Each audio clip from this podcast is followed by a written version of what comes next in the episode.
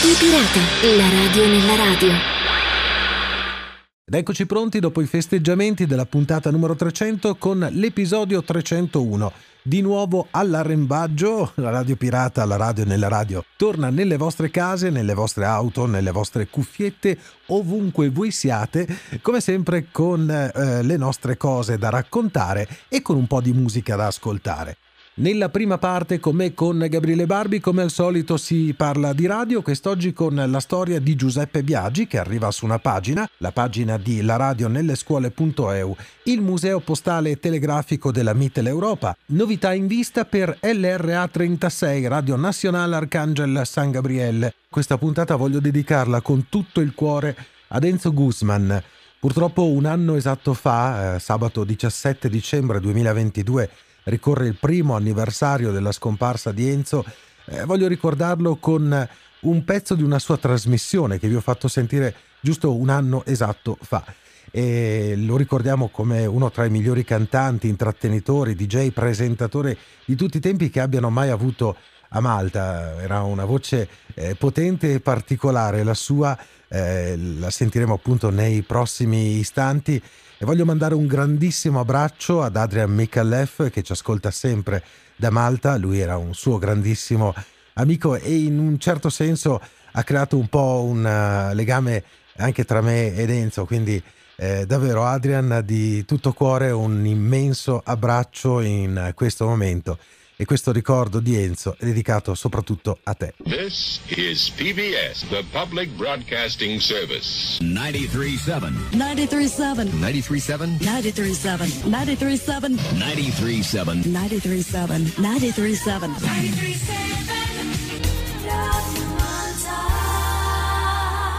The Enzo Guzman Radio Show. They live here.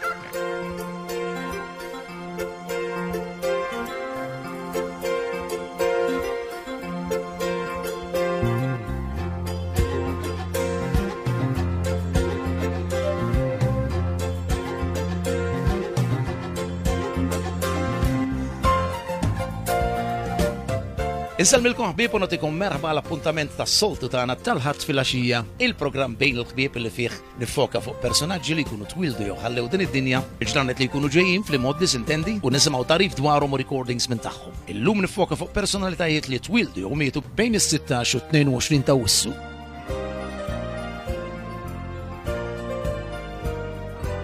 Personaġġ ferm u ferm maħbub, ferm u ferm popolari fi gżer Maltin twilet fis-16 ta' wissu tal-1920. Et nereferi għal Mikiela Bela l-Bambinu.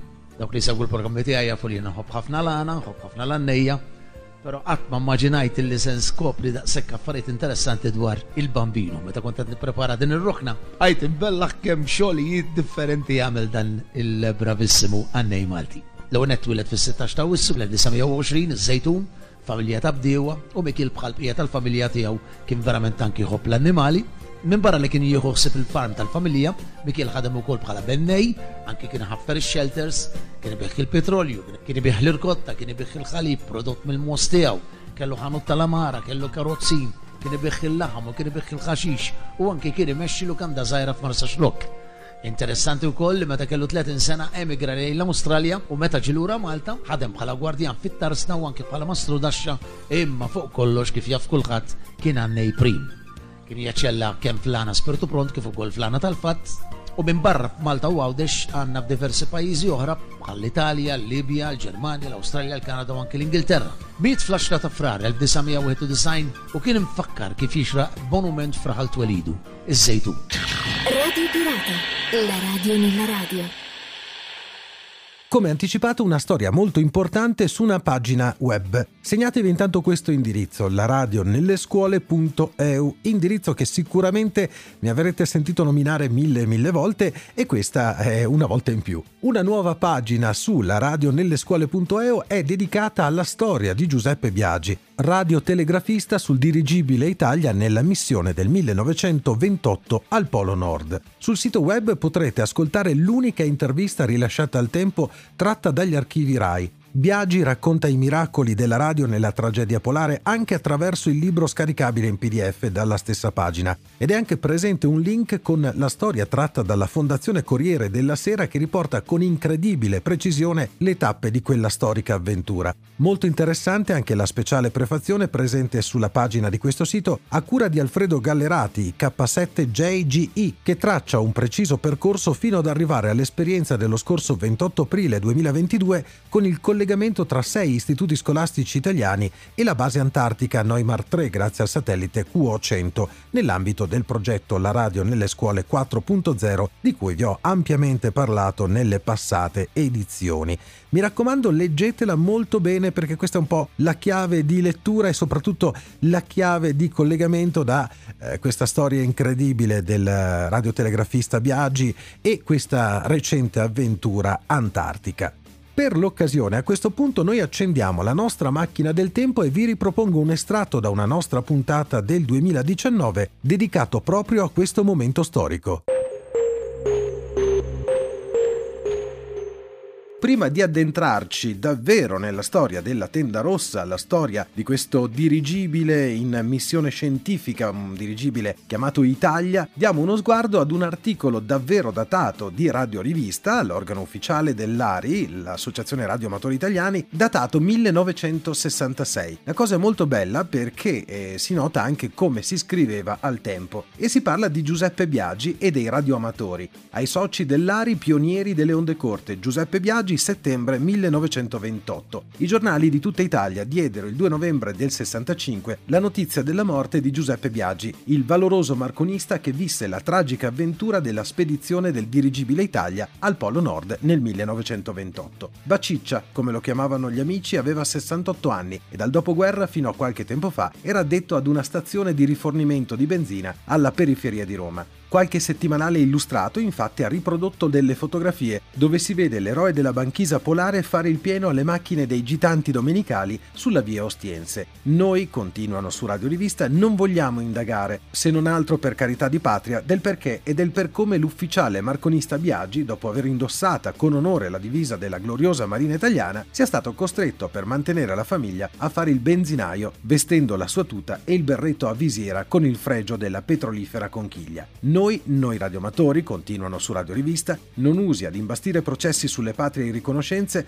non vogliamo indagare, ma ricordiamo Biagi con l'immagine della fotografia che a suo tempo dedicò ai radioamatori dell'Ari e i riconoscimenti ci inchiniamo alla sua memoria. Queste le parole scritte su un articolo di Radio Rivista, l'organo ufficiale dell'Ari, nel 1966. Abbiamo fatto un preambolo alla storia della tenda rossa con un interessante articolo pubblicato nel 66 da Radio Rivista, la rivista organo ufficiale dell'ARI, Associazione Radio Amatori Italiani, perché proprio di radioamatori e di cose importanti nella storia vi parliamo grazie all'incredibile avventura dell'aeronave o del dirigibile Italia. Il 24 maggio questo dirigibile in missione scientifica sulla calotta polare comunicò alla nave Appoggio, città di Milano, di aver sorvolato il Polo Nord alle 2.20, lasciandovi cadere la bandiera tricolore e di avere quindi virato per rientrare alla base. Il giorno successivo, dopo aver percorso un buon tratto sulla via del ritorno, alle 10.27 trasmise ancora un messaggio e fu l'ultimo,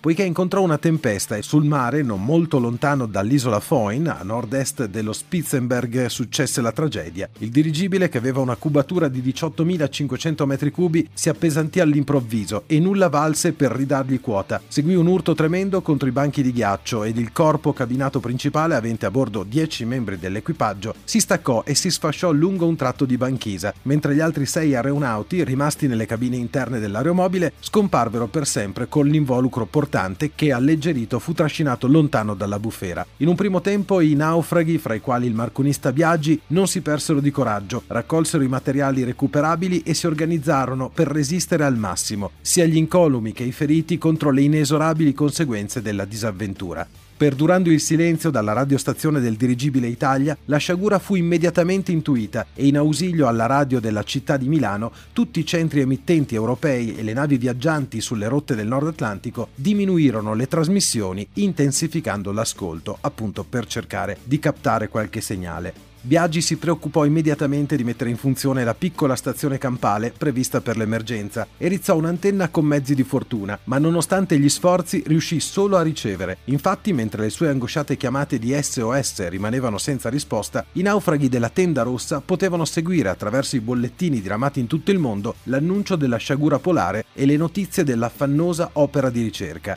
Biagi intensificò le trasmissioni, ma nessuna stazione gli diede risposta. La resistenza fisica e morale dei prigionieri del PAC alla deriva fu messa a dura prova e l'esasperazione spinse una parte del gruppo a tentare il raggiungimento della base con una marcia a piedi. Biagi, sollecitato dai partenti in questa impresa disperata che in quei giorni e pareva l'unica possibilità di salvezza, fu combattuto da opposti sentimenti, ma alla fine rifiutò di abbandonare i feriti e la stazione radio. Questo fu un episodio molto importante, non dimentichiamolo, che ingigantì la figura morale del marconista Biagi. Le chiamate e l'ascolto con la piccola stazione da campo continuavano senza successo. La disperazione stava per travolgere i naufraghi quando il 3 giugno Biagi riuscì a captare la stazione radio ID0 Roma, San Paolo, annunciante un radioamatore russo che era riuscito ad intercettare le chiamate dei superstiti del dirigibile Italia, risvegliando così l'attenzione dei radiotelegrafisti della città di Milano sulla debole stazione prigioniera prigioniera dei ghiacci.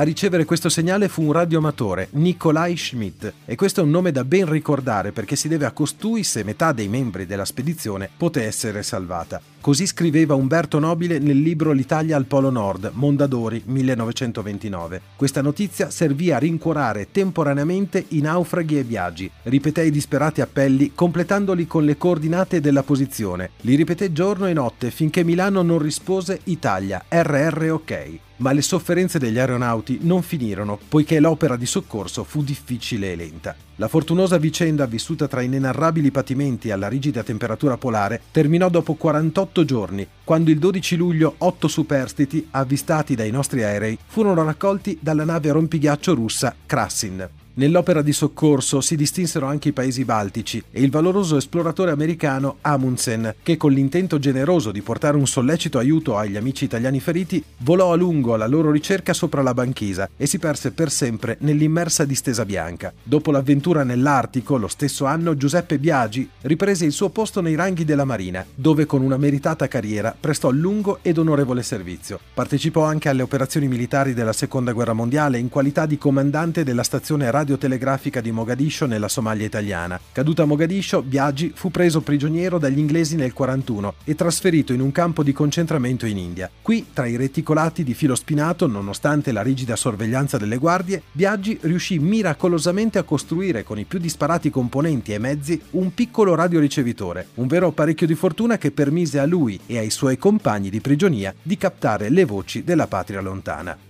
E quest'ultima vicenda in qualche modo ci porta anche alla memoria quella storia di Radio Caterina, molto molto simile, dove appunto prigionieri di un campo di concentramento si sono inventati tramite i sistemi più disparati di costruire una radio appunto per captare le informazioni, le notizie che eh, invece venivano censurate. Volevo sottolineare ancora una volta l'importanza dei radioamatori, lo abbiamo fatto grazie a questa storia della tenda rossa, perché i radioamatori sono poi quelle persone che si fanno distinguere soprattutto nei momenti momenti di calamità naturale, di terremoti o di altre sciagure, dove appunto c'è la impossibilità di ricevere o trasmettere segnali, magari perché appunto i telefoni non funzionano, internet è in tilt, i radioamatori in un modo o nell'altro riescono sempre a trovare la soluzione per creare appunto connessioni e collegamenti di emergenza molto importanti che appunto possono salvare vite umane. Va ricordato anche che gli stessi radioamatori ogni tanto fanno anche una rievocazione di questa tenda rossa, eh, cercando appunto di ricevere dei segnali con dei regolamenti stabiliti, una sorta di contest se vogliamo da un certo punto di vista, ma eh, sicuramente un'idea per ricordare l'importanza appunto di questi segnali e di queste trasmissioni. E dopo questo flashback torniamo su Radio Pirata, la radio nella radio, al presente e ringrazio Achille De Santis che mi ha passato uno scritto molto interessante. Siamo a Trieste e parliamo anche di Marconi per il Museo Postale Telegrafico della Mitteleuropa in uno scritto di Achille De Santis e Alessandra De Vitis che tra l'altro abbiamo sentito giusto la settimana scorsa in un'interessante intervista ad una ricercatrice e divulgatrice scientifica.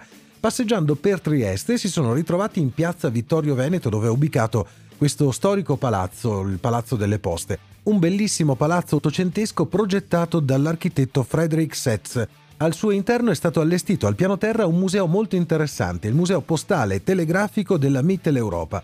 Prendo a piene mani da questo scritto perché è veramente interessante e sarà probabilmente anche una delle mie prossime tappe. La caratteristica unica del museo è quella di raccontare la storia delle poste non solo italiane ma di almeno sei paesi europei. Il museo mostra l'evoluzione del mondo postale dall'Ottocento in cui la posta veniva trasportata e consegnata dagli appositi corrieri a cavallo, passando per le carrozze con cavalli, treni postali e autocorriere a motore, fino ad arrivare ai giorni nostri con tecnologie man mano più evolute e per comunicazione non solo scritta a mano come per le lettere, ma anche con sistemi elettrici ed immediati come il telegrafo, il telefax, la telescrivente meccanica, il telegrafo senza fili fino ad arrivare ai sistemi elettronici ed internet. A proposito di telescrivente meccanica, se avete un amico radioamatore, un appassionato di queste cose, fatevela ascoltare perché ha una musica che molti eh, potrebbero definire rumore, visto che insomma eh, muove delle parti meccaniche e decisamente non è silenziosa, ma è uno strumento veramente magico da sentire e da vedere eh, nel trasformare appunto eh, le onde elettromagnetiche in lettere e in comunicazioni in questo caso. Tornando al museo va ricordato che si divide in cinque sezioni, posta telegrafo, cartografia postale, filatelia e architettura postale. Si passa da una raccolta di cassette per le lettere di varia fattura e provenienti da vari stati agli strumenti di lavoro, tra cui un ufficio postale mobile perfettamente attrezzato. In uno spazio vetrato è stato anche ricreato l'ambiente di un ufficio fisso. Molto curioso anche un apparecchio per la disinfezione delle lettere che operava dei piccoli tagli nelle buste per iniettarvi dei vapori di cloro per renderle così pulite e sterili. Per quanto riguarda la tecnologia sono presenti telefoni fissi e telefoni da campo, tronchi di linee telegrafiche con isolatori in vetro o porcellana, tasti Morse, tasti telegrafici verticali, codificatore Baudot, abbigliamento e divise postali. Nella storia postale e telegrafica si inserisce, come molti sanno, anche la storia del panfilo Elettra, sul quale Guglielmo Marconi ha effettuato numerosi esperimenti dal laboratorio di bordo. Dall'affondamento in acque dalmate, a seguito degli eventi bellici della Seconda Guerra Mondiale, la nave è stata recuperata dopo svariati anni e purtroppo smembrata in varie parti, distribuite successivamente in molti musei italiani, tra i quali il Museo Postale e Telegrafico della Mitteleuropa di Trieste. All'ingresso del museo infatti è presente una parte della carena con gli oblò e il gruppo valvole della pompa. Tra l'altro ricordo che a proposito del panfilo Elettra, eh, tempo fa, l'anno scorso, avevamo anche eh, letto una bellissima lettera aperta a firma di Mimmo Martinucci, una lettera inviata anche al Ministero delle Comunicazioni eh, per eh, appunto cercare di eh, sensibilizzare l'opinione pubblica sui reperti e sulle parti di questo panfilo. Potete cercare l'episodio nel nostro canale podcast semplicemente inserendo nella famosa lente di ricerca le parole yacht e lettera. Info invece su come raggiungere il museo le trovate su Google o su triestecultura.it nella sezione dedicata ai musei. In entrambi i casi cercate Museo Postale e Telegrafico della Mitteleuropa. E a questo punto su Radio Pirata, la radio nella radio, come sempre di grande ispirazione, è la pagina Facebook della francese Radio Magazine, questa volta per uno spunto di riflessione su un tema attuale che tocca da vicino molto la radio, l'impatto dei prezzi dell'elettricità in Europa sulle trasmissioni. Blackout e interruzioni di corrente, ecco cosa ci aspetta all'orizzonte quest'anno. Nei Paesi Bassi l'autorità per le telecomunicazioni è stata molto severa in materia di potenza di emissione. Ora, a causa del caro prezzo dell'energia, l'Agenzia delle radiotelecomunicazioni ha approvato la possibilità per le emittenti commerciali di ridurre la potenza dei loro trasmettitori FM fino a 3 dB eh, che significa in parole povere eh, riuscire a togliere eh, un po' di eh, potenza e risparmiare di conseguenza consumo energetico. Oltre ai costi di trasmissione, le spese di riscaldamento e trasferimento per i vari volontari sono oneri che non si riescono più a gestire Alcuni vengono salvati in estremo grazie alle donazioni degli ascoltatori. In Germania, ad esempio, il servizio ad onde corte, che da 15 anni fornisce diverse stazioni radio ad onde corte, solleva la questione della redditività del suo servizio. Anche se i trasmettitori sono a bassa potenza, il consumo è decisamente importante viste anche le prestazioni degli apparecchi. La bolletta comprende quasi esclusivamente i costi dell'energia elettrica. Un suo cliente ha già fermato ad esempio la trasmissione e si tratta di Radio Praga. Il futuro dunque si fa incerto anche per molte altre stazioni che vengono ritrasmesse. Praticamente in generale tutte le stazioni si stanno facendo i conti per ridurre l'energia, limitare l'energia notturna, ridurre le ore di trasmissione o addirittura rimuovere i canali. Parlare di fermare le trasmissioni erziane a beneficio della trasmissione solo IP non è dunque più un tabù, senza dimenticare però i problemi di fruizione per molte persone. Nodo piuttosto complicato anche quello relativo ai sistemi di trasmissione più datati, che a differenza di quelli più moderni hanno, come si suol dire, molta più fame di energia elettrica. Il futuro quindi non sembra roseo e si aggiunge anche la preoccupazione sui contributi pubblici, soprattutto se saranno minori nei prossimi anni. Ancora una volta dunque ci si trova di fronte alla scelta di trasmettere via internet decisamente più economica dal punto di vista della trasmissione, ma sicuramente più problematica per ad esempio le situazioni di emergenza o in quei luoghi, lo stiamo notando in Ucraina dove ci sono in atto conflitti dove le trasmissioni eh, spesso e volentieri attraverso internet vengono facilmente bloccate e in quei casi Solamente le onde medie, le onde corte o comunque le trasmissioni erziane riescono a scavalcare i confini e a portare un segnale radio con informazioni. Su Radio Pirata, la radio nella radio, a questo punto sempre dalla pagina Facebook di Radio Magazine, apprendiamo buone notizie sull'attività di una radio molto particolare che ci riporta in Antartide. LRA 36, Radio Nacional Arcangelo San Gabriel, di cui vi ho già parlato in passato ed è la stazione più meridionale del mondo. È l'unica stazione statale che trasmette in onde corte dall'Antartide. Caratteristiche che aggiunte al fatto che si tratta di una stazione statale gestita da personale militare del Comando Congiunto Antartico la rendono davvero unica.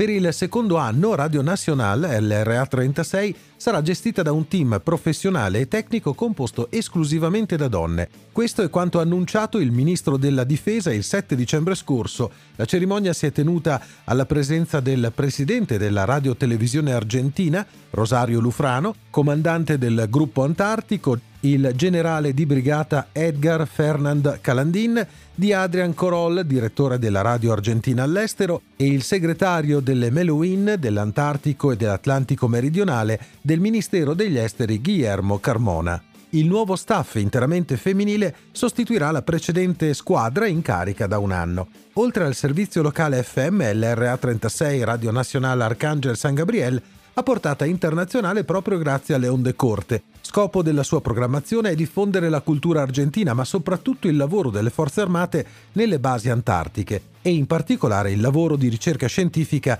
e della bellezza dell'Antartico. La stazione di base Speranza proporrà nella sua nuova griglia i contenuti culturali e scientifici dell'Argentina e in particolare dell'attività Antartide. Nel mese di gennaio la stazione avrà in mattinata Panorama Nacional de Noticias del giornalista Marcelo Ayala e il suo gruppo di produzione sarà composto da Lorena de Carmen Alvarado, Maria Victoria Menendez, Noemi del Valle Sinceros, Adriana Veronica Berrado e Adriana Novakowski. La gestione tecnica è del primo caporale della Marina Nicole Valde. La frequenza per ascoltare questa particolarissima radio è 15.476 kHz. Radio importante, dicevo, che conferma anche i report di ascolto attraverso la famosa cartolina QSL, la cartolina che appunto ogni emittente invia come conferma appunto di ricezione agli ascoltatori che tentano di rintracciarla sulle onde corte. C'è anche un indirizzo mail se volete maggiori informazioni lra36national-gmail.com